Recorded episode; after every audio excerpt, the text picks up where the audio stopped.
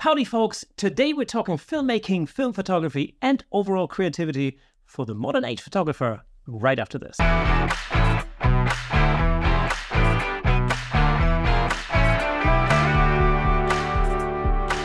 Welcome to Camera Shake, where we bring you the insider scoop on all things photography and videography, giving you a unique opportunity to stay ahead of the curve. We've spent literally hundreds of hours interviewing some of the most renowned photographers of our time, giving you access to knowledge and expertise that's not available anywhere else.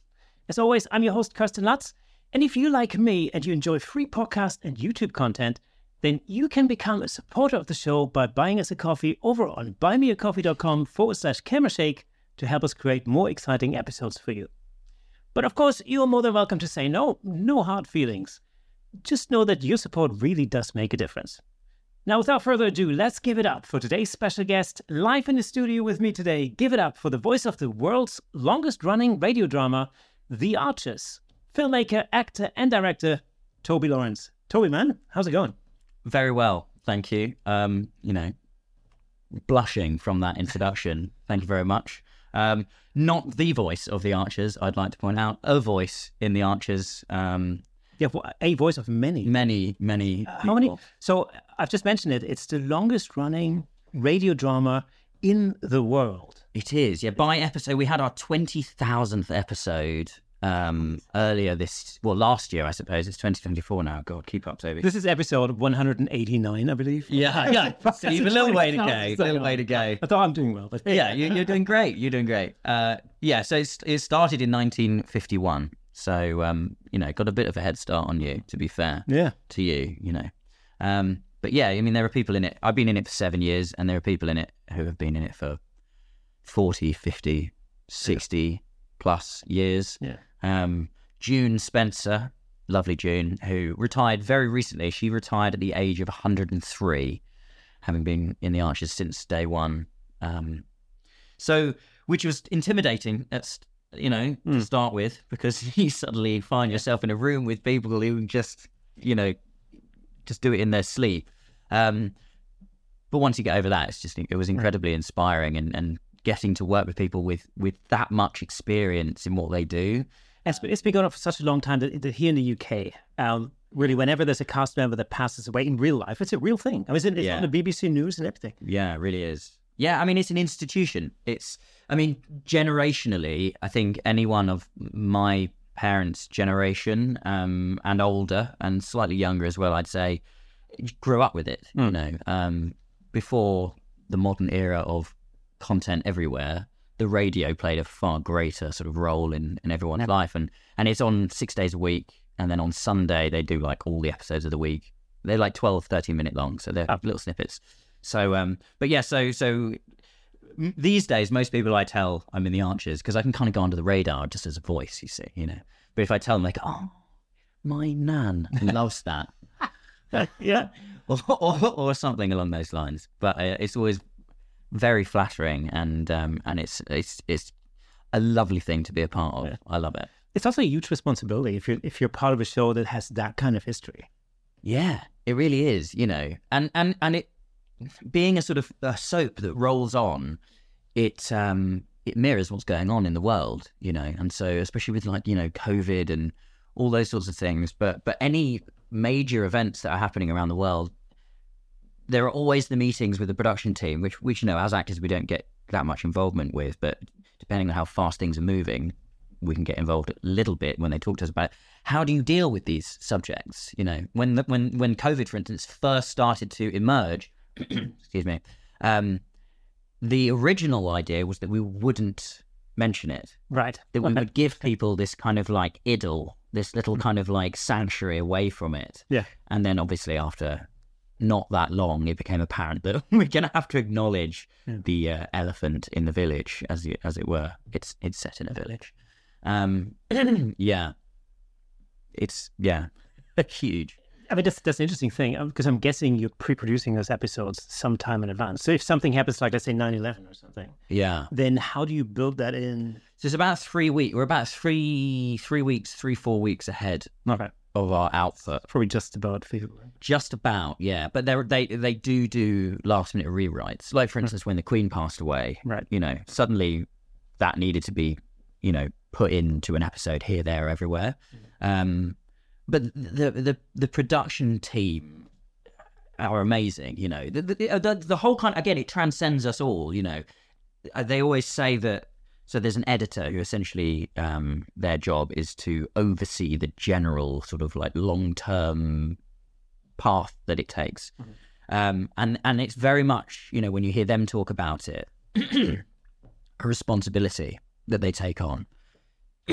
Sorry, um, it's your coffee that's getting getting in my throat. Like cool. Coffee. It's only the best. Uh, but yeah, they talk about the ha- you know they they are given something that they are custodian of, Yes. but it is bigger than them as well. And and but they do they they work amazing wonder. They have a whole team of writers and all sorts of people who can react quickly to these things and, and move it in. And then uh, and again, you know, the, the actors and the performances are so good and so versatile that that people can react and adapt quickly to what they need to do. Wh- What's the reaction of those like really established actors that have maybe been doing it for decades when you first join a cast like that? Well, they're all lovely, you know. So it's an interesting world acting in that generally you don't really have a great deal, and it's a, it's, it's a similar thing with filmmaking um, and photography.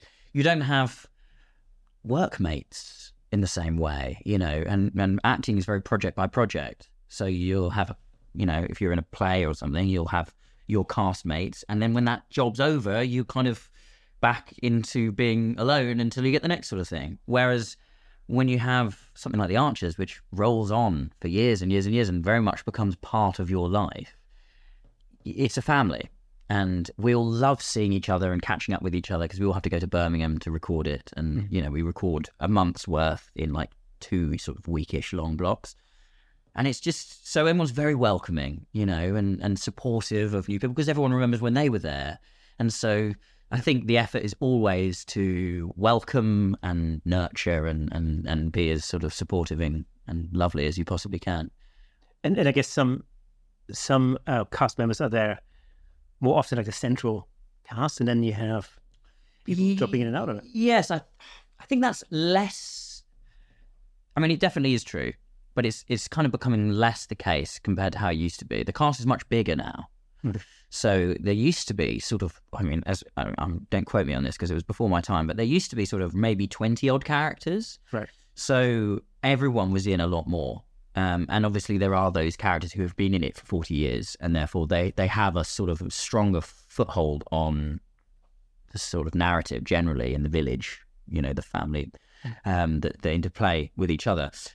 But um, they are, have been recently, over the last few years, sort of trying to introduce new characters and and and broaden the sort of diversity as well. I think uh, you know the representation and trying to because it's very they're very keen to kind of bring the story along with the times and keep it relevant and keep it all these sorts of things.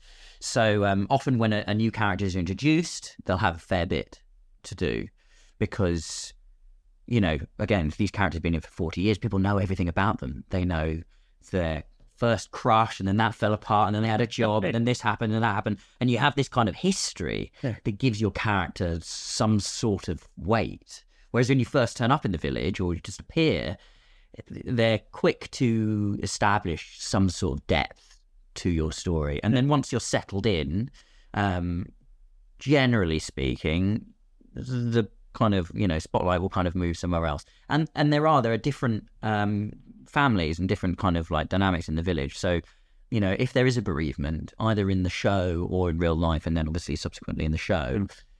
If that's within a, va- a a family that your character doesn't really interact with, they're not, you know, related, and it's then the storyline is more likely to sort of shift towards them for a little while, and whilst they deal with that, and then you know you'll get a storyline crop up another time, and and then you and those around you will have a little bit more of a spotlight on you, and um, one of the, the most the things that always is very hard to get used to even now is how slowly things develop in the program.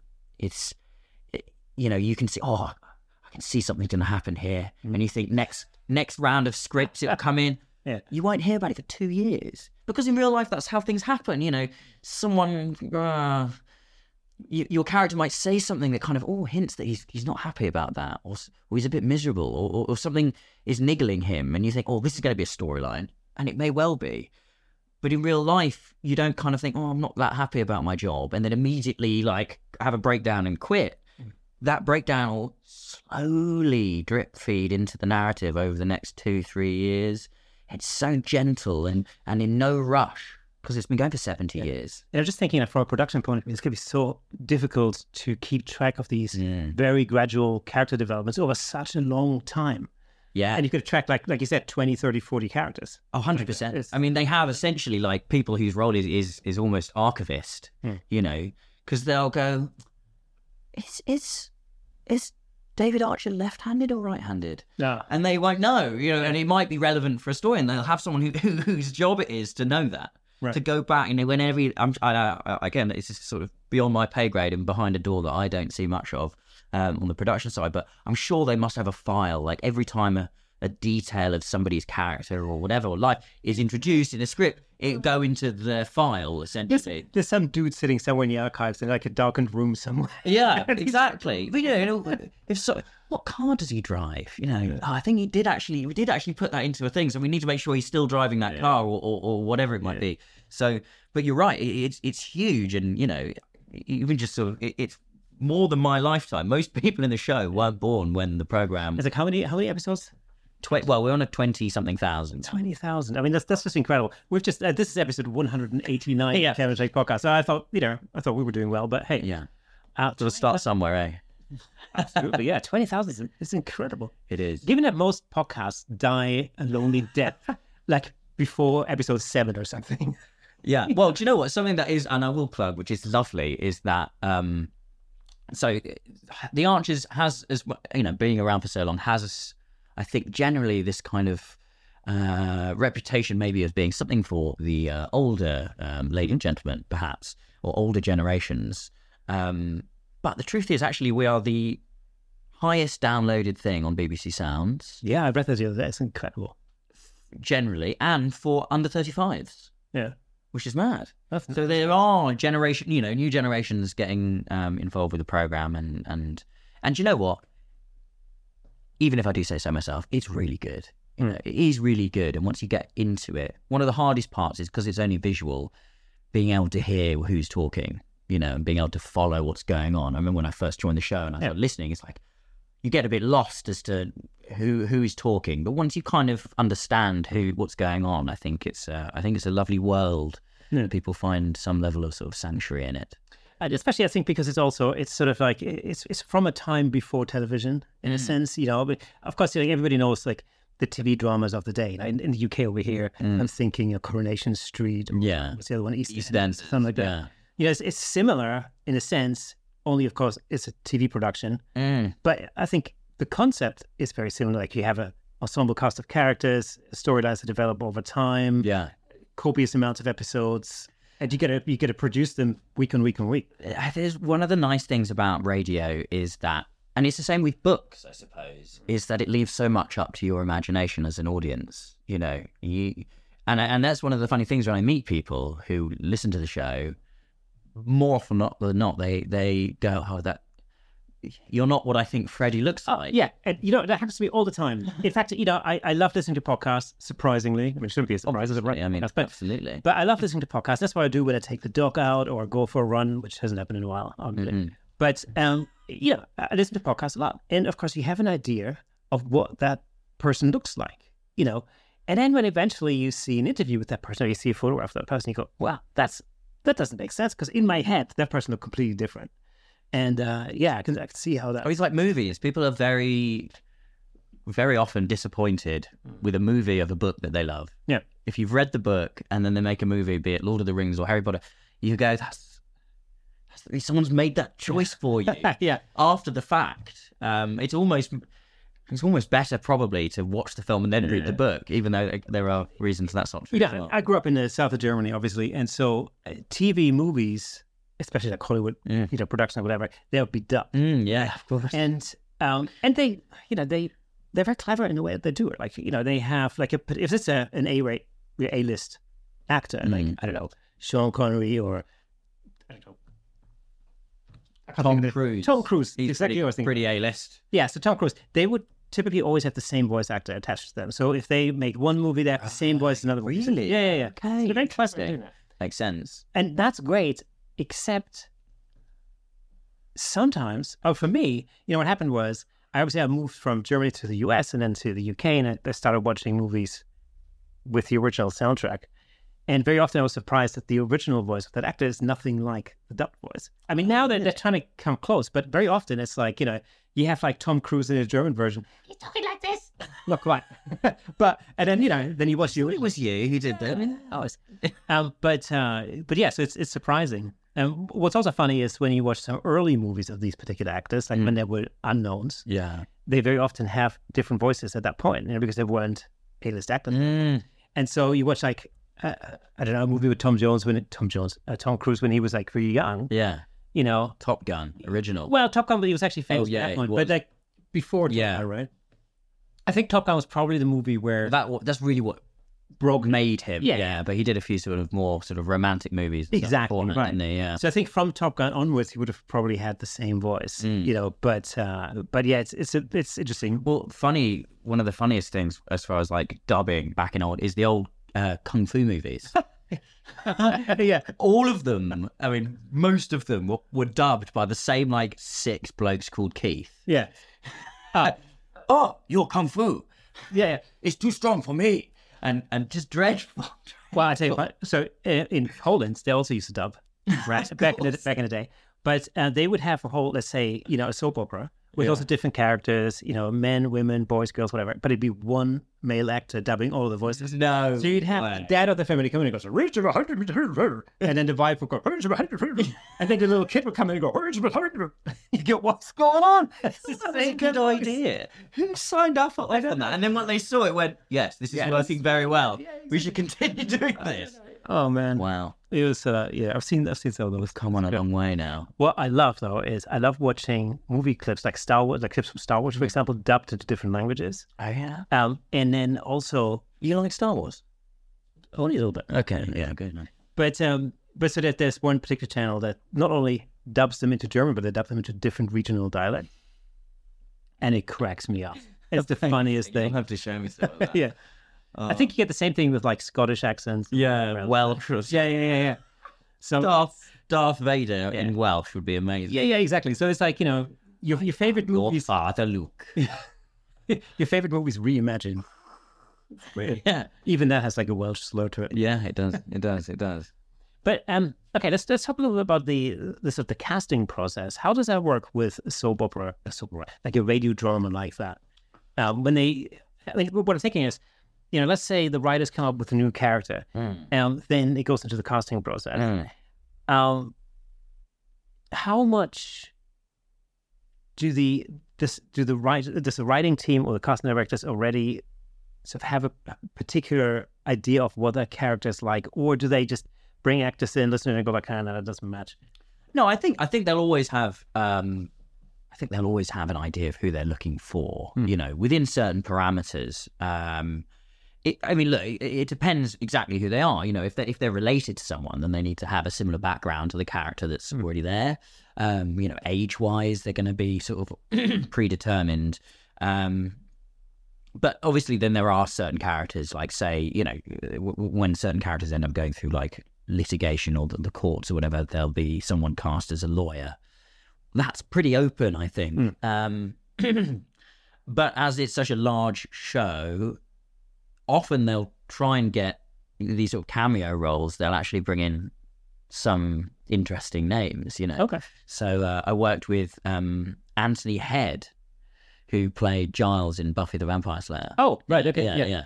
Um, I hope I got that name right. I'm pretty sure I did. I'm so bad with names, but um, but yeah, Anthony. He, and he was lovely chat, but you know, to come into the green room and he's sat there. So, but you know, he came in and played a, a little character who comes and goes and some sort of stuff like that. So, so occasionally they'll do that, but um, but yeah, generally, as I say, I think you know they are trying to sort of be more diverse in the sort of uh, casting of certain characters.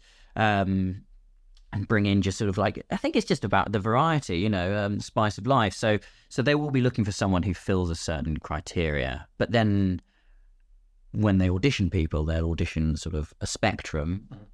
Again, be open to possibilities. You know, somebody surprising them. I think, um, which I think is the, the the case with with hiring of any kind these days. You know, I think it's important to to you know everyone always has an idea of who they're looking for in their mind, but being open and receptive of, of other ideas um, can result in something even better than you could have thought of.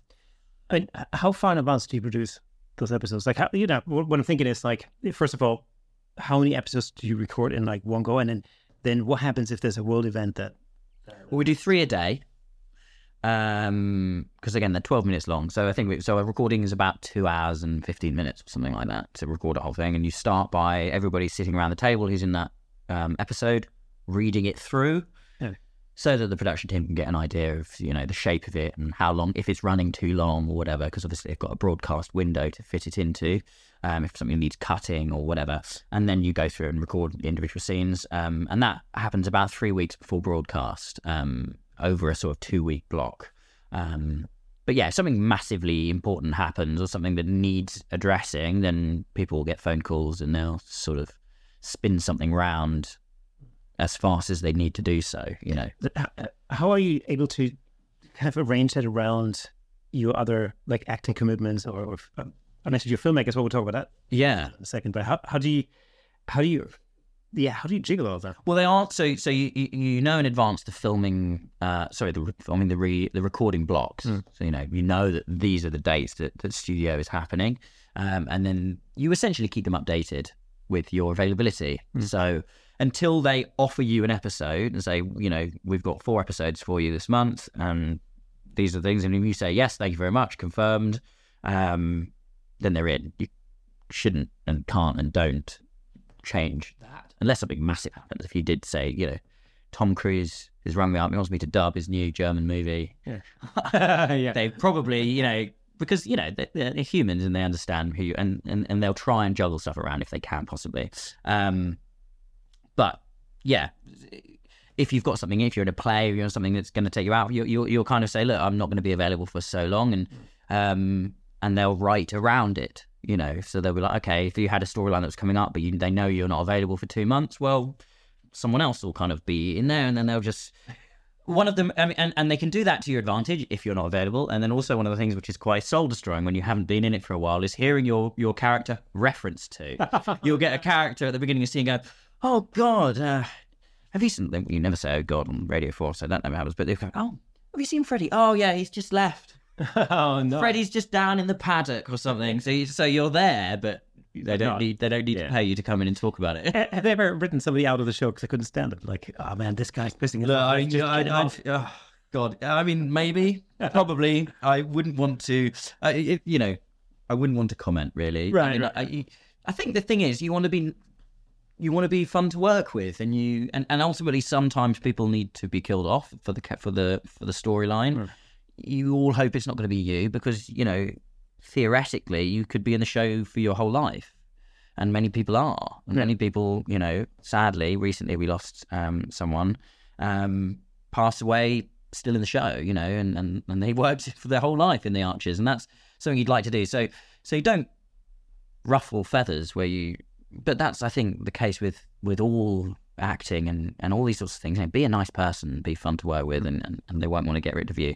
Um, you know, I've heard rumors of certain people perhaps drawing a target on their back. Oh, really? Okay. Yeah, um, but that's not always the case. You know, I also know of people who just, you know, drew the short straw, unfortunately, and their and their character, unfortunately, was was killed off. Um, yeah, Is, is that touching wood. I'm gonna let go of it. is that the thing you're always battling against? It's like that that fear of getting killed off. Yeah, I mean, well, yeah, you know, do you know what? And, and the only reason that that's the case is because it is a dream job. You know, hmm. we love it. You just, you almost, you can almost sort of run a car off the smugness in that room when you're all sat there, in the green room, like you're there. You've got an episode. We all just, we're just so happy to be there Yeah. and to be a part of it. And again, to have that family, and you know, and the sad truth is, if you do get killed off, immediately that whole you could have been in it for 20 years and then suddenly all those people who yeah and you still can you know we all have a whatsapp group and we all can chat and everyone's still there for you but you're suddenly not involved with something that you spent. I mean, I've never had any other job that's lasted that long. like, is it being employed by somebody? Oh God, no, absolutely not. Yeah. So you know, to have seven years under my belt and not be fired is wonderful, and I don't ever want to lose that. You know, I found found my people, and uh, yeah, Touch wood. keeping keeping the wood touch, man. cool, man. Let's talk a little bit about filmmaking Yeah, let's right after this. Hey, let me just jump in real quick to tell you about the amazing sponsor of this episode, Platypod. Platypod offers innovative camera support systems designed to unleash your creativity. With their stable, versatile, and portable solutions, you can capture stunning shots like never before. And I'm not just saying that. As the host of the Camera Shake podcast, I can personally vouch for Platypod's incredible products. They've become an integral part of the show. In fact, I'm surrounded by various Platypod products holding up lights, cameras, microphones, and so on. It's really helped to transform the way I make the show and the way I shoot at home in the studio and on location. But don't just take my word for it. Explore Platypod's website at www.platypod.com to discover their range of products, including the Platypod Extreme, Platypod tripod heads, and the brand new handle, of course. Make sure to follow Platypod on Instagram and Facebook at Platypod Tripods for exclusive updates, tips, and giveaways. By choosing Platypod, you're not only investing in your photography, but you're also supporting the Camera Shake Photography Podcast. Thanks again to Platypod, our amazing sponsor. Platypod, where innovation never sleeps.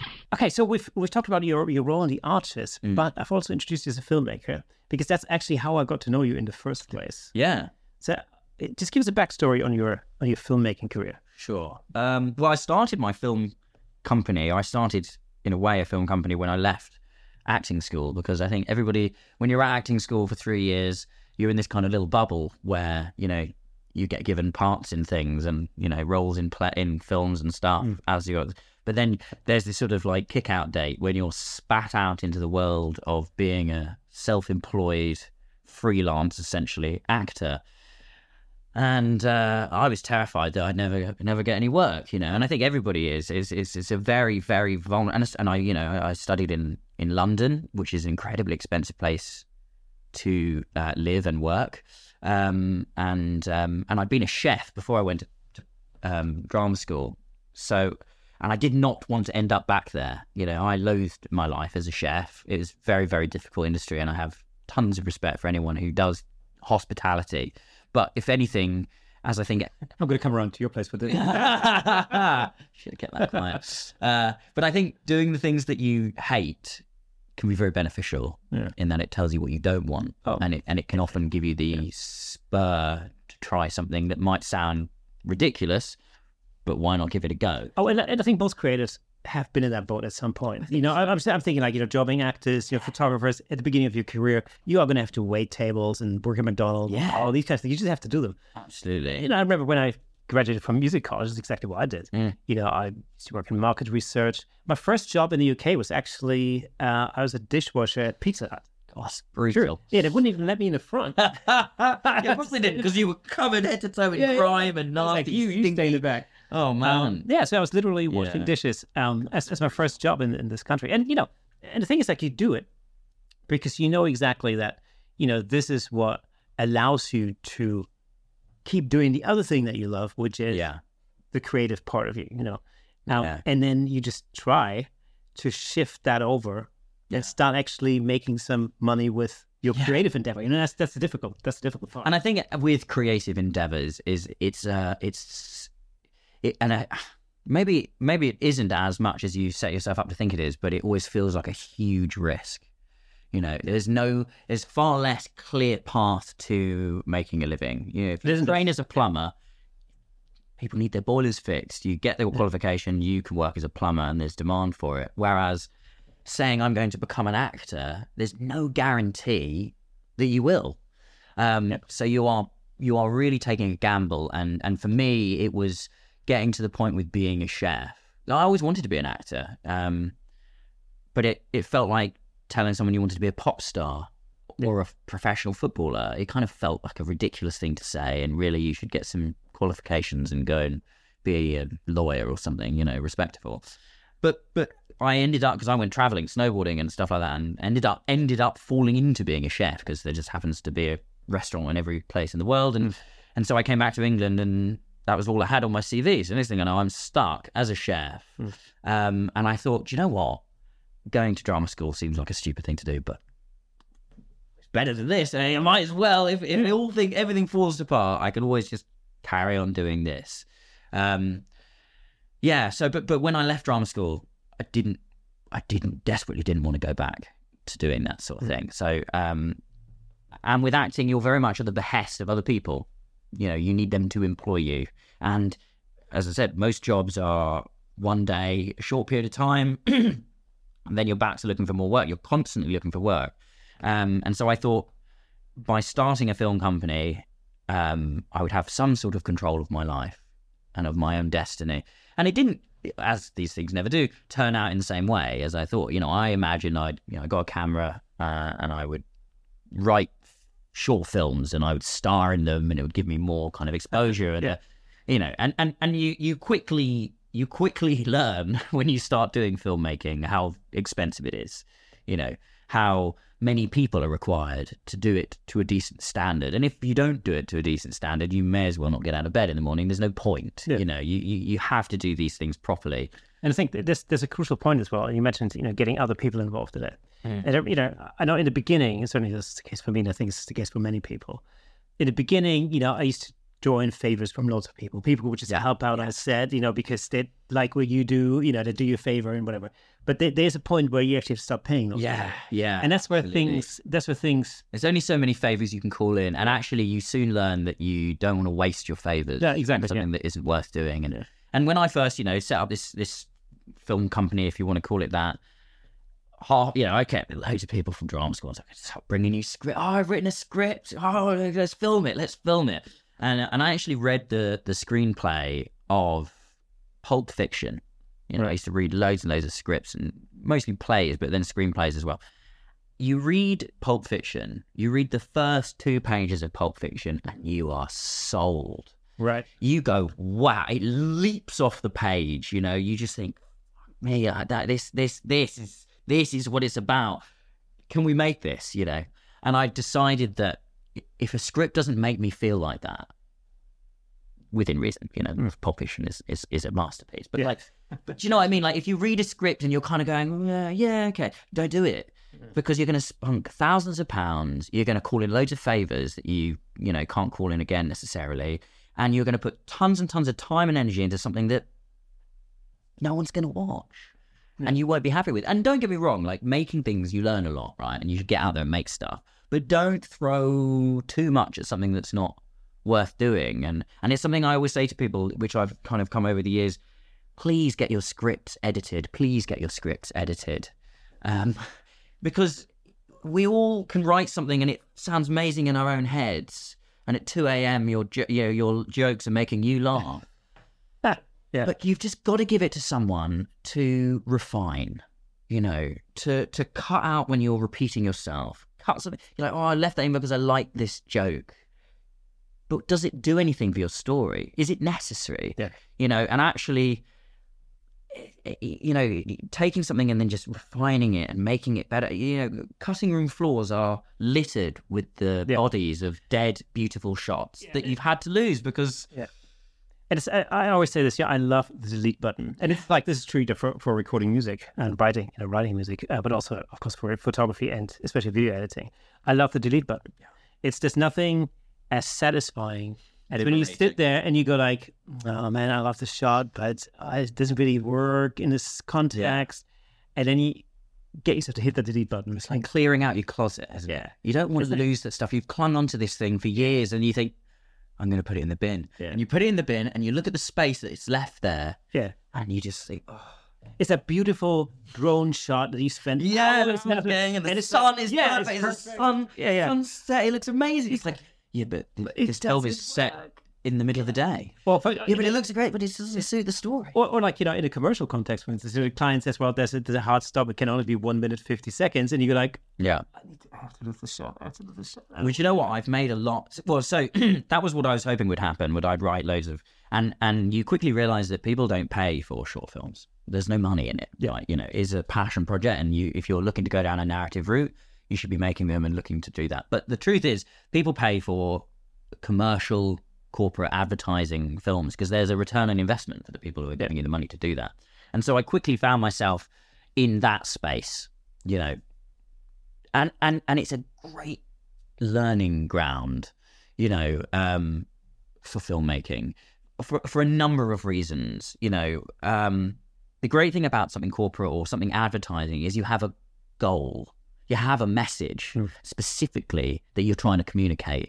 So it gives you this kind of spine around which to build your ideas, which I think when you're starting with just you know pie in the sky kind of like filmmaking, you, you, again people get lost and kind of like uh, distracted with this, and it loses this kind of like sort of central idea. Whereas advertising forces you to focus on on achieving something.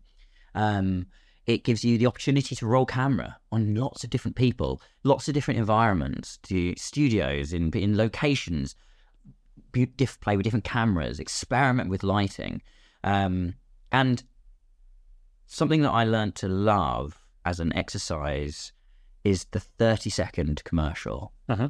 For exactly that reason, you have to delete stuff. You only have a number of frames, Yeah. and you simply cannot keep everything. It's 30 seconds long and you'll have shot all day, Yeah. you know. Yeah, and again, and that comes into it as well. It's like you quickly learn that just shooting the shit out of everything, I can swear on this guy. Sure. Just shooting the shit out of everything, which is what I used to do because, you know, I panicked. I was like, right, I'm going to shoot yeah. an event. Absolutely. I'm going to shoot the shit out of this thing. It's, Yeah. it's going to be within an inch of its life shot. And you go home with eight hours of roll and you realize I now have to process all of this. It's you know, and it's it's a it's actually you know it's a valid method. It does work, but Oh, it works, So but it's inefficient. it, completely inefficient. It's so time intensive. Mm. Um, I mean, I used to do the same thing. You know, when a, Everybody does. yeah, and you know, you, you end up with hours and hours and hours of footage, like five million takes of B roll Mm. that you'll never need. no. you know, um, but but you then go through all this. I mean, it's the same thing. I can I created to music. Um, Mm. You know, I remember I remember the day when, uh, in particular, when recording to hard drives um, became the thing in studios. This was like around 2000 ish, right? Mm. Um, when when the, As opposed to tape. as, as opposed to tape. Right, yeah. In the days when you record to tape, you had limited tape, right? Yeah. And, and limited tracks as well, so you Yeah. couldn't really go crazy, right? Mm. But there was a point in the early 2000s where everything went digital. And so what would typically happen uh, would be like uh, I'd turn up at a studio and I'd record a track and let's say it would be an eight bar guitar solo, right? And so the producer would basically set these eight bars on a loop and just let me play. And I'd literally sit there for an hour and a half just jamming to it. Mm. And then they would go in afterwards and cut a solo together out of Yeah. all of the eight bar takes that Yeah. I've done. And you know, and I thought, oh well, it's cool because you can pick out all the best bits. Mm. But of course, on the other hand, it's like And there are times where that works, Yeah. You know, and that, and, and you're right. You know, I mean, with a guitar solo, I think that's not necessarily about it because because it's a sort of statement section of a thing. It's just eight bars you're looking for. Get loads of it. But what an effort. But to, but if you were doing if you were applying that process instead to eight bars Mm. to five minutes Yeah, of exactly, you know if you apply apply that to, to one bit and I do you know there are certain shots that I will roll loads of times Yeah. I know that all of those takes is just I'm just looking for one thing Yeah, yeah, yeah. I'm going to shoot the whole film like that No, of course not. No. because God you're just, you're just giving yourself a headache So you know what I started doing is, um, and this this really helped me a lot. Is um, especially in the context of YouTube, for example, when I Mm. produce YouTube videos, like for for Platypod, I was Mm. sponsor um, of this podcast, of course, and I create um, tutorial content for them. Mm. So what I tend to do is um, I I tend to write a script. Mm. You know, so a script the talkies is a called was basically the talking heads and me talking. Mhm. Um, and what I do then is I then, based on that script, before I record anything, I then go through it and I, I put a, uh, a complete B-roll shot list together. Mm. And so once I've done the A-roll shot, I can then literally go in and pick out exactly which shots I need to underline what I'm saying. So if I'm explaining a particular concept or a technique or whatever, Mm. I need to have all of the B-roll shots to visualize all of that Mhm. content. And so for me to have a shot list to go like, okay, well, there's 25 B-roll shots that I need for this Mm. right? Uh, I can then go and I can shoot the first one, the second one, the third one. By the end of that list, I'm done. I've shot exactly what I need. I haven't overshot.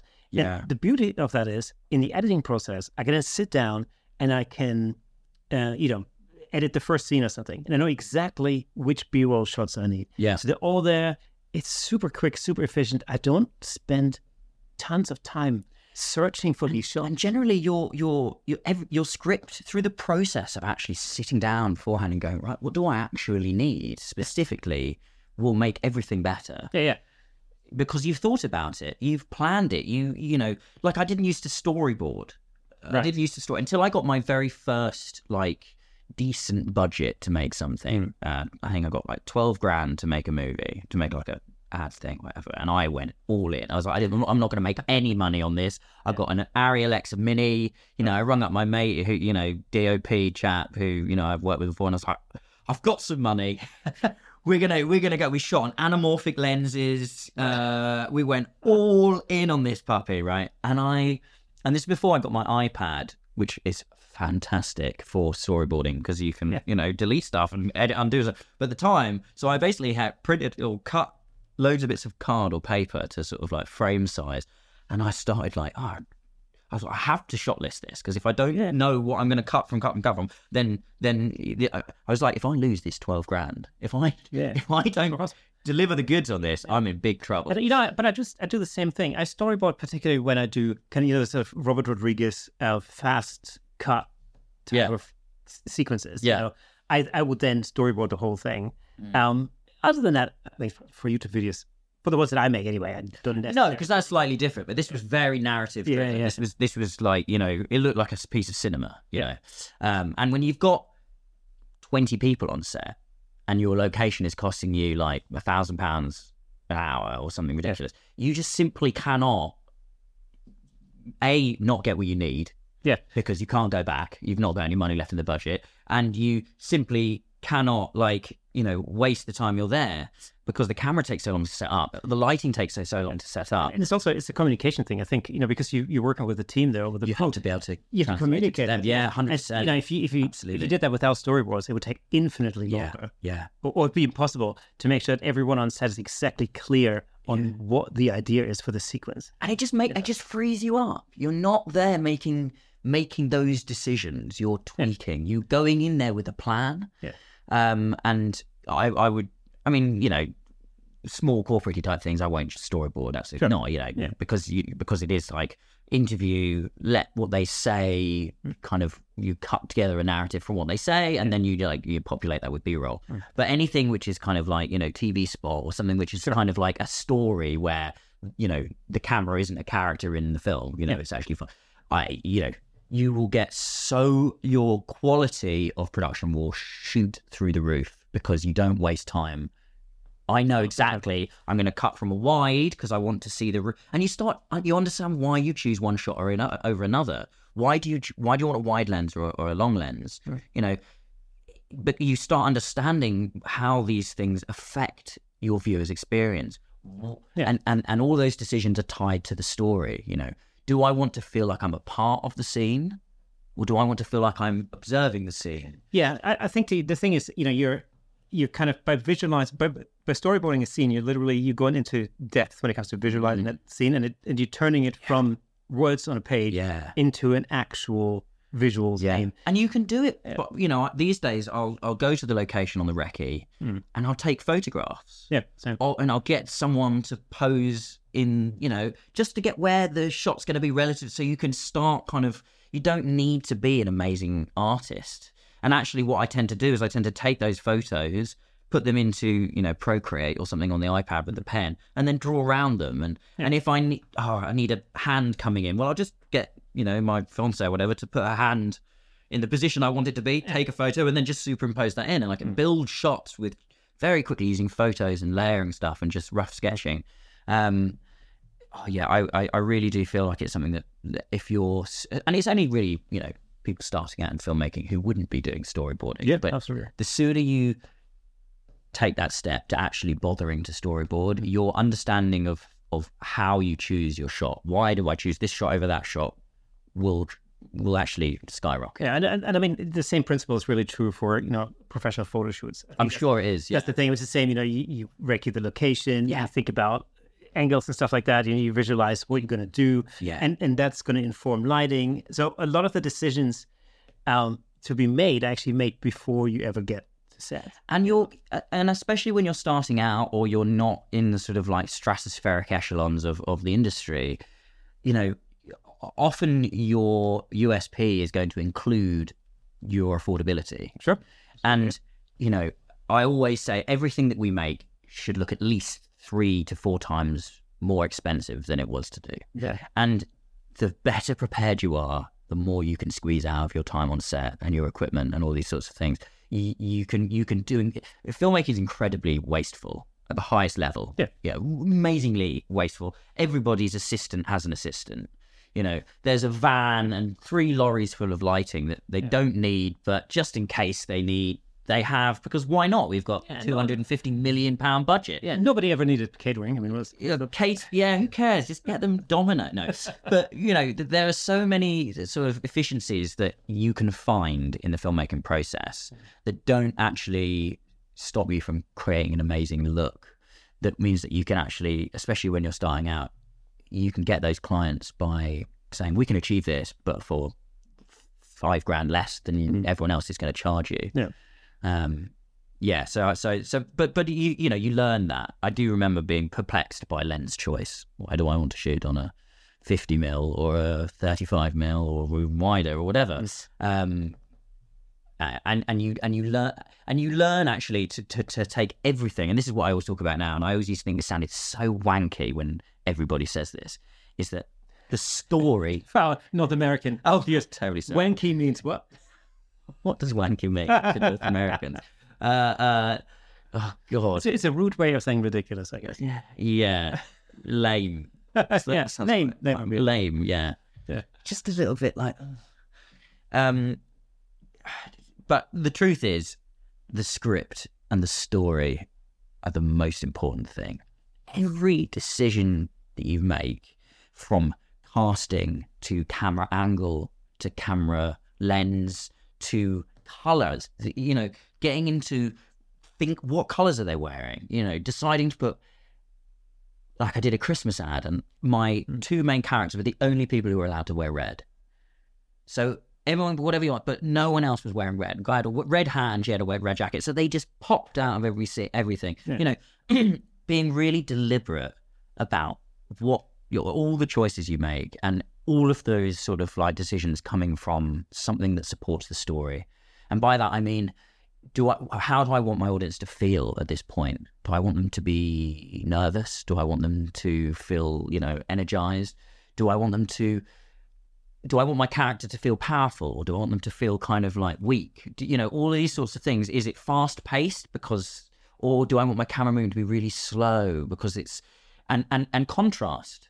You know, having a having a story arc, even in the smallest of things from, you know, man opens jar of Marmite, hmm. spreads Marmite, eats Marmite. There's a journey there. It starts here and ends there. Even the Gross up. yeah, it throws up exactly. You know, twist and and the what happens at the end can often include your twist, but but putting story into absolutely everything and allowing that to sort of inform your decision making, not only does it make your films better, it it means you can make the decisions. Mm. You're not sat there going, I don't know what camera movement. Maybe we could do a wide here. I remember just not knowing. Second, you go to your script and you go, right, do I want them to know that my character's sort of in a busy room yet? No. So I'm going to start with a close up on their face, you know, and I get, because then my audience is going, where is he? What's going on? Mm. And then I show you that, oh, he's in a canteen, you know, or, you know, he might be there like shaving. Oh, he's shaving. Okay, he's shaving. Bang, he's in the park. You know, you you choose at what point you reveal information. You know, the whole point of filmmaking is deciding what people look at when you have that control. Yep. When you're on the stage, everything's out in front of you. Is on the stage, and everyone can look at it. And so it's a slightly different thing. Whereas filmmaking, I can choose if I only want you to see, if I want you to see that I've got coffee or no coffee left, or do you know what I mean? You you can, you can decide at what point you reveal certain pieces of information, and that's why you decide I need a close up now. Don't throw a close up of their eye because it's a cool shot of their eye. Because why? See, this is the thing I've always loved about filmmaking or video, um, as opposed to like still photography, for example, is the fact that you can you can shape a storyline over time. Mm. Like you can with a stills photograph, of course, you can tell a whole story in one shot, you know. Mm. But what you can't do is is reveal things over time, you know. And this is the thing that's that's always fascinated me with video, and just as many of our listeners and, and viewers know, because I've talked about it many times. Actually, you know, I started as a kid. I started with video. Mm. That was the first thing because my grandmother and my dad were all photographers, um, and there was lots, there was lots of stills photography I around. thought, sod that. I'm going to do my own thing, and Yeah, here you are now. Well, I'm crawling back to your and- to your bloodline. Well, plus, you know, it was the 80s, and, you know, Steven Spielberg was the thing, and Yeah. uh, Star Wars, and yeah, yeah. Jurassic Park and whatnot. And I kind of thought, well, you know, sod still images. I make a move, you know. Yeah. Um, but yeah, a weird twist of fate. I do think, however, and so as much as I agree with you, I actually think so. Painting. Mhm. What what I love about painting, and and I can't remember where I heard someone talking about this, but it kind of it, it made me really think about it. Painting is like a film, but it's all there out in front of you, Hmm. and a painter, a good painter, decides where your eye goes. Oh, yeah. It draws you into that point first, and then your eye is led to another part of the face. So even though it's all there, much like a piano, Yeah. everything is there, but laid out in front of you. But but actually, you still start somewhere, and you're drawn elsewhere, and that and and that is is is a form of art that I admire massively. Absolutely. And the, the thing about Skill set. the thing about photography, uh, about painting. When I think photography does the same thing. yeah, it's. I mean, it's yeah. It's you tell you can tell a whole story in Mm. one frame or across a sequence of Sure. frames. Um, and of course, you decide what you reveal and in what order, and how Mm. How you allow the the viewer to travel through that image Mm. as you direct the eye and everything. Um, it's it, again, you know what I what I love about filmmaking is is that you can do that over time. So Yeah. you can you can hint at something that hasn't revealed itself yet, Mm. or maybe reveals itself very differently from the way that you hinted at in the beginning, Mhm. and then you Yeah. and twists and You can you can you can Yeah. yeah force someone to make assumptions yes, exactly. That's what I mean. yeah, that yeah. you then shatter. absolutely yeah. Yeah. So that's uh to me that's always been super super fascinating. Yeah. when it comes to filmmaking. So which is why I'm, I'm always sort of you know I'm I'm I'm wondering this this fine line between you know stills photography and video and, and filmmaking Mm. because to me those two things are not separate art forms. No. To me, Absolutely they're all part of what I would call the visuals, and not just from a technical standpoint. You know, obviously there are clear similarities there, but but but just you're right. There is a, there's a lot of overlap, and I I guess I started the other way around. I I was always very keen into photography as Yeah. a kid and took loads of photos and, and loved that sort of thing, and and kind of found filmmaking through acting and sort of stumbled into it, and um yeah, there's there's massive overlaps, and I think you can learn a lot from doing one. Can help you. Yeah, oh, absolutely, one hundred percent. Yeah, definitely. I mean, just really the similarities are so massive that you know if you have a really uh, you know a really grounded knowledge base when it comes to stills photography, that helps you massively. Oh, yeah. you. I mean, it's light and color. Yeah, exactly. shape, That's exactly contrast, And all it's like, and it's apertures and yeah, or from a technical point of view, exactly. And um, yeah, they definitely. And I see. I like. So I I really enjoy um, photography as a hobby um, because it's almost it's almost like a a breather from Hmm. from video and film because because I can take one at a time. yeah, and you know, filming is more is more difficult. Um, and I don't mean this sort of technically or artistically. I just mean that you know, if someone ruins the sound, it screws the whole shot up or whatever. You know, you could you, you you need the whole shot to work. You know, if you start filming and then someone fluffs their lines, that shot you know is ruined. So I like the photography that it is a moment, and you can. f- You can kind of focus in on on on that moment and that specific frame, um, which I find find quite cathartic. so let's talk about thirty-five millimeter film shooting because I know you love a I bit of a love a bit of camera. 35 millimeter film camera and medium format. I sort of dipped my toes into. Yeah, I, I and I know it's you know again we're gonna we're, now that you've learned, um, folks, the the word wanky. I'm going to bring it back up again. Uh, it could come across a bit wanky. You know, it's it's like being obsessed with vinyl or you know something of that ilk. It feels archaic. It it feels expensive. and it's definitely got very, very much more expensive uh, in the last couple of years. I think a, a roll of Portra went from sort of 11, 12 pounds to 22 pounds Oh wow. in in like Jesus. God in about six months. It just happened overnight, like Oh, the wow. like the price of a pint. Just suddenly, what happened? Are they making this stuff out of platinum now? But yeah, so so it is expensive. It's massively expensive, but I feel like the the thing you get from 35 millimeter film is it forces you to slow down. Mm-hmm. You can take a thousand photographs on your digital camera and get it just right. You take a few, mm, not one minute, and take another one. No, no, no. There is something more um, sort of, I don't know, nostalgic. I like whenever I'm taking a photograph of somebody, and often they'll go, "Oh no, no, no." I always say, think about how you'll think about this photo of you in 20 years' time. You'll love it. We all look at pictures of us when we were much younger, and at the time you're like, "Oh God, I hate that photo," and you think, "God, I look so young and fresh faced," right? And I love the thing about photography that it has this kind of like time capsule esque quality to it. I love portraiture; it's my favorite kind of thing, which is obviously your your area's expertise. Uh, and I don't like, and I'm not really that bothered by um, candid photography anymore. I like them to know I'm taking the photo. I want them to look down the lens. I want to see into their soul.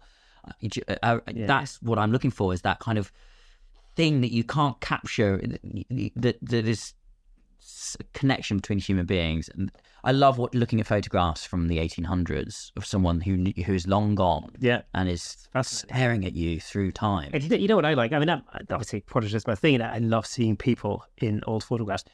The one thing I really love about going to pubs, especially in this country, is that very often you see these these old the high photographs. Yeah, yeah. whatever, yeah. And you immediately start to compare it, and you're like, oh, yeah, that building is still there. Look at what that looked like. There's a man with a horse and cart, yeah, yeah. and Before tarmac was invented. And, and and I love the way back in those days because cameras were so unusual and hmm. people just stare. Those cameras. Yeah. you know, those pictures of kids in the street, like you know, go, what is he doing? gutter snipe Yeah. children from a slum just staring at the lens and it's just wonderful and so there's something about the imperfection of not being able to go mm, not quite right and fix it because you never if you fix it those 999 photos that weren't the perfect one will never see the light of day Yeah. they will be bin. Of course. and then you'll post production it and it'll look fucking wonderful and everything's great. But I like those photos that aren't quite right because in 20, 30, 40, 50 years' time, when they're in a shoebox, because I like to print them out as well, there's just something about the imperfections, the fact that someone's not looking the right way in a group photo or something like that. You and, and the fact that you can't fix it then, you have to just let it be. And then, you know, because because film processing is also very expensive, I always sort of wait until my uh, the lab I use hasn't heard from me for a while, and I get that inevitable email go, "We've not heard from you for a while. Have twenty percent off." And I go, "Lovely, here's forty five rolls of film. Yeah. Thank you very much." I just cash in, and so and then when you get them back, you just reminded of all these things that you forgot you took a photo of, and I think if you get five really good photos out of a roll of film, then you've done well. Yeah. Like that's what I'm looking for, and often I get way more. Yeah. And very rarely, occasionally though, you get less. But Sometimes you just get one. and- you get one, and you just go whoa, and it just there's something about that chemical reaction that happens on a on a film stock Yeah. that that for me, you know, pulls on my heartstrings. See, so the thing for me about when it comes to like film photography Mm. and and actual physical prints and stuff, um, is you know I love looking through old prints like from my parents back in the eighties, nineties, or whatever, right? And the thing that I love about that is when I see my kids take photos today on their iPhones or whatever, and take selfies or whatever, Mm. you know, it, literally they take 10, 12, 20 shots of themselves and they pose in different ways until everything's perfect. And then that one out of the 12 shots will see the light of day, as you said. Mhm. But that's a really staged shot. In the same way that if we look at early photographs from the like 1880s or something, you know, when, when people used to stand there like stakes, you know, with a broomstick in the back. and, you know, we was, I remember when I was a kid, you know, you look at these photos and you're like, well, that looks so staged. you know? Yeah, And of course, I look at the the prints for instance, know, my parents had like in the, in the 80s or something, like just family shots, holiday shots. These aren't completely unstaged. They're like in the moment shots of, mm. of something that, of a moment that actually happened in time. And I always feel like that's the thing that I find so beautiful about this because that's literally just freezing a moment in time Mm. rather than staging a thing, you know? But then I think there is also something, again, we have to, with all of these things and Mm. trends, Sure. we have to remove ourselves from our time Yeah, and then look back at this trend of this Yeah. from another hundred years' time in the future.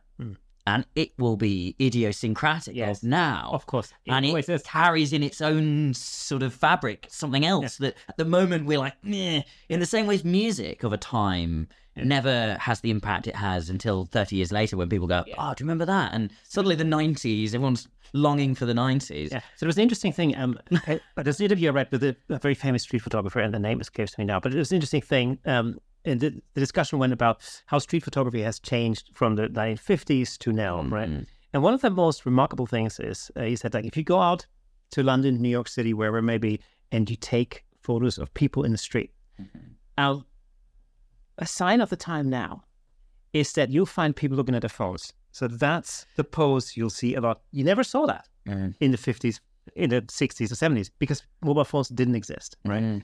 So in 100 years, when people look back at photographs, street photographer, uh, street photography from our time, one of the one of those telling telltale signs will be people looking at their phones. And it's On that note, my I've got some of my favorite photos I've ever taken. Hmm.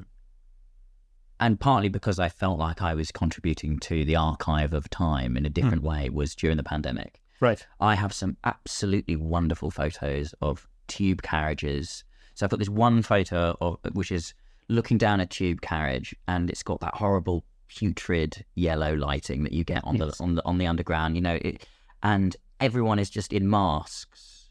Um, and I think it must have been during the like first time they unlocked everything. Right. So it's still the heart of terrified time, but they kind of opened it. And obviously, this is the underground, so it's it's packed in like sardines, really, really busy. And then there's this one lady, must be in her seventies, perched on the edge of a seat with her mask on, Mhm. and she looks and she's looking straight down the lens, and she is clearly terrified. Yeah.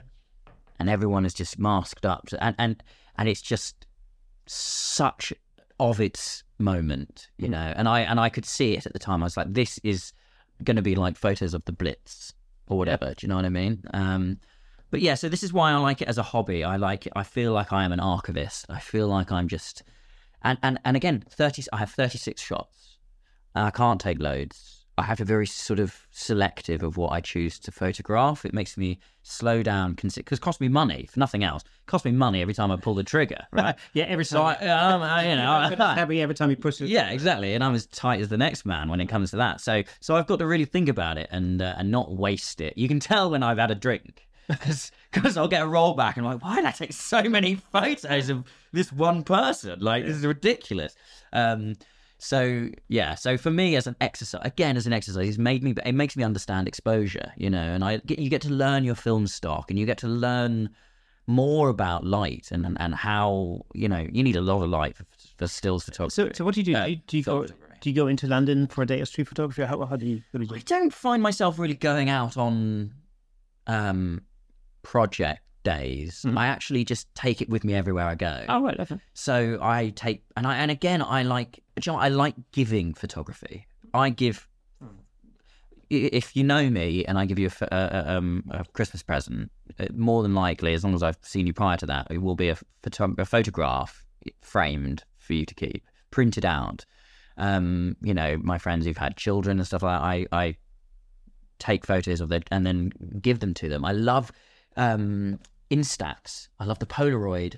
I waste so much money whenever I go to any sort of wedding or, you know, whatever it might be, someone's birthday party, because I just give them away. Yeah. I take photos of people and I give it to them, and I and I know that they'll treasure it. And even more so than any other kind of film photography, there's instant photos. Not only is it a photograph of a moment in time, but that physical object is of that time. You know, when you open that shoebox later on in your life and you're looking back through these things, these objects, you know that that photograph was from your wedding day. Hmm. it happened then. That chemical reaction happened in that moment, Yeah. and it's probably woo woo, right? You know, and and and just a load of old bollocks, but I get a kick out of it. You know, And that's the thing. I mean, that, that's the beauty of Mm. a creative um, endeavor like this. You know, is that Yeah. whenever it means some different Mm. to to everyone, you know, and uh, to each person, and so it's it's that's what makes it so beautiful. You know, And I think, you know, because I do spend most of my time filmmaking in the space of advertising and things like that, it it, it kind of I found a sort of sense of purpose actually Yeah. in in that side of things. There's no commercial element to it really. I mean occasionally I take photos for people, but it's not something I push or look to do. It's for me, it's I, f- I feel like I'm contributing to the universe in a sort of longer term way. Um, that uh, yeah, feeds the soul, I think. Um, so, but I would recommend, and it's, do you know what? As much as anything, this is how I always counter the argument that it's expensive. Is it's actually cheap to buy a camera that can take the quality of photograph that I take on a 35 millimeter camera will cost you a couple of thousand pounds probably. Um, but you can buy a 19, like a, a Canon EOS 600, not D because that's digital, 600 for about 35 quid. Hmm. 35 quid. Because the thing is with, with film photography, which I'm sure most of your viewers already know, but if you don't, is the camera makes no difference whatsoever. All that matters is the film stock and the lens. You know, the thing that holds those things together make zero difference at all. So you can buy an old camera for next to nothing, and yes, it might be 20 quid for a really professional piece of roll of film, hmm. and it'll cost you seven to 10 quid pounds to get it developed. Hmm. But that's cheap. You've spent 30 quid and you've got professional film. You've got professional outcome and you've spent, yeah, okay, you've spent 500 quid because you've got to get the camera and a nice, nice enough lens. But hmm. To get the same quality of photos, so I'm, so the way I look at it is that I'm spending four grand on a camera, but I'm just spending it over a few years. Yeah. Bit by bit by bit by bit. Um, and getting a bit more out of it. and of course, I mean, you, you could get into developing black and white film at home, for example. Black and white, and I have a kit to do black Yeah. and white. I do. Um, because that, that's that's what I remember, like from when I was a kid. you know, My dad, Yeah. all the time um, in the bathroom. You know, via, it's the scanning. Yeah. It's, it's unless you you know unless you have a decent scanner, Mm-hmm. You you can develop it. But then you've just got this roll of negative, and and you Yeah. either Lightroom and print it. But Yeah. so what I this is the thing. I'm I'm hoping at some point to acquire a, a good quality scanner to take high resolution scans of my negatives, and then I will start developing myself. I think. Look at an interesting thing. Yeah. Yeah, but it's one of those. You don't want to mess it up. you don't want to ruin your fil- your first roll of film by like you know leaving it in there too long or not putting the stop. Yeah, and you probably will. So then, at what point do you go? I'm yeah. gonna I'm gonna take a risk with this. And again, I can't remember what's on any of the films. Yeah, yeah. so which one am I gonna gamble with? I don't want to lose anything. So it's just like anything, it's a learning. you've got to take the jump, haven't you? And This um, I remember a, a little while ago, I went to a camera club meeting, Mm. and um, there was, a- you know, I can't remember whether whether there was a competition or an exhibition. I can't remember, but there was one particular shot which was amazing. It was um, it looked like it was it was shot through. It was a street scene with some houses and and uh, some characters, some people, um, but it was shot through a, a window that had water running down. Right, so everything was out of focus, and you know, and it looked amazing. And I remember looking at this, thinking like, I wonder if this is actually shot like that or whether it's Photoshop, right? Yeah. So it turns out, as I learned later, this was all shot on film. Um, and there were several exposures, and they were meticulously put together in a dark room. And uh, Oh, it wasn't shot in camera multi exposure. No, no. It was layered in. yeah, the, it was layered, the dark room. Yeah, yeah. So it was like you know, and then it was rephotographed through through uh, painted glass with water and all that. I mean, it's the amount of effort, and you know, this. It I mean that's started- compositing, isn't it? But yeah, old but school. It all started, yeah, exactly. But it all started just with the street. There were no people in it. It was an empty street. And then they, they literally composited those people into it, then rephotographed the whole thing through. I mean, it, and so I, I said to I said to the guy, I said, well, how long did it take to make this? He goes, like, about three weeks. Yeah. And I'm thinking, like, okay, well, Photoshop, 10 minutes, yeah. you know. But, But- then the world needs the three weeks thing. I You're think, right. now. You're right. It's, you know, I think I Yeah. think everything is so fast, and and look, AI and everything like that, and I I use AI, and I think it's it's a tool that if you don't learn to use, will learn to use you. But um, but I do think for preserving preserving your humanity, certain tasks which force you to slow down, like this- going for a walk in the park, Yeah. Something taking three weeks to do, feels different. exactly. There's something really cathartic. It's less churn and burn, Yeah, exactly. you know. And uh, I mean, uh, you know, I love to do that in the digital world. You know, I, I love. Just And again, I don't use I wouldn't use 35 millimeter film professionally very much. I mean, occasionally, very, very, very sort of niche environment that I would do. But you know, if you're making something professionally, you need it to be efficient Oh, and and and repeatable and reliable and predictable. And there's still apparently, so I'm told, there's still um, many advertising photographers out there who still shoot on film. You know, And if, but if you shoot in a studio and you really know your film stock, then yeah, you know what you're going to get.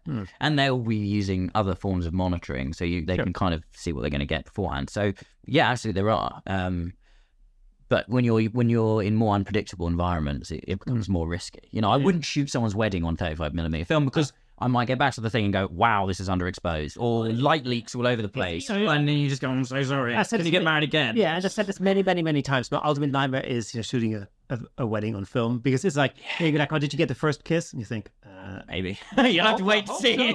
Send it off to the lab. Hopefully it doesn't get lost in the post. exactly. So there's so many pitfalls that you could you know, I meuld yeah. just imagine you screwed up. Oh, man. You You'd have first to kiss, move- the first dance. have to change your name and leave the country when you're like, God, I mean, imagine. what a responsibility. But Yeah. then on the flip side, you know, I remember, and again, we've talked about this many times on the show. Um, you know, I remember the days when, you know, back in the 80s, for instance, you know, wedding photographers, they would shoot three weddings a day one in the morning, one midday, and then one in the, one in the evening. But but the style of photographs would be different. Oh, and they would only, they would, You would use flash. You would Yeah. you would make sure every. Whereas photography these days, wedding photography specifically and video, is far more leaning towards the candid. I want you to disappear and get the, everything as it happens, which you can't do. but it's also, you know, back back in the day, they Need used light. deliver an album with 25 images in it. Yeah, oh, of course. You know, Yeah, now they nowadays, want 200. Yeah, 300. Yeah, thousands. whatever. It's it's, uh, it's crazy. So I mean, Yeah. it's it's a completely different job now Yeah, yeah, yeah. than it was. Absolutely. And I remember talking to a guy um, who said about you know he used to shoot an event or something, and actually he would basically set up a dark room in the back of the venue, No. and it like yes, you know he would shoot, the roll would go in the back, somebody would develop the negative right there. so he could give people prints there and there. They would or, basically or just so we could check that. they would deliver the out because he would do three weddings a day, like you know six days a week.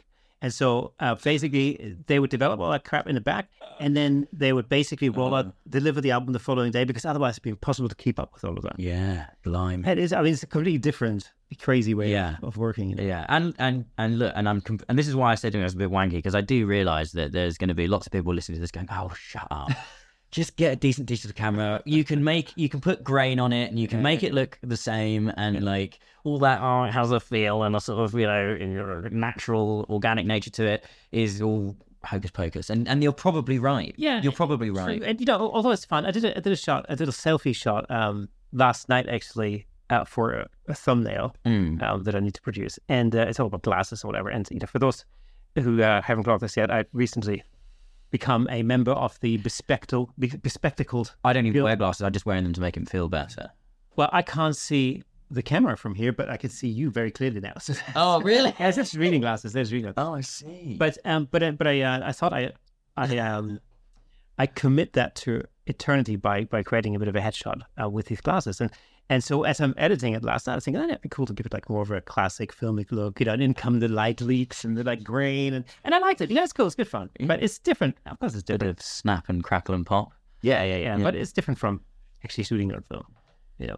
Yeah, definitely. I yeah, and, and and and you could argue it's slightly less artistic because in digital you are doing it on your on your sort of from your own mind and you're creating stuff more deliberately. When I like to let the film make mistakes Yes, I mean it's always it's, and almost let it kind of do it do it for me. it's a matter of control. How much control do you Yeah. have? You know, and is, I, I love that about things like Instax, for example. Yeah. You know, and uh, and stuff like that is, is is the fact that you have to let go. Yeah, the and, and, and that's again why I use it as a sort of like release from Yeah. my storyboarding every frame. Exactly, and this is actually is it's a beautiful sort of story arc or, or or full circle that we've we've come from storyboarding and taking control of every single little detail of what you're going to shoot and controlling everything to this freedom that we have Mm. with film where we have zero control whatsoever. Uh, Toby, it's been absolutely amazing having you on the show. Thank you pleasure. so much. What a great conversation. I'm sure this is one of the last time you're on the show. No, Uh, we should definitely do this again. I'd love to come back. Thank you so much. Fantastic.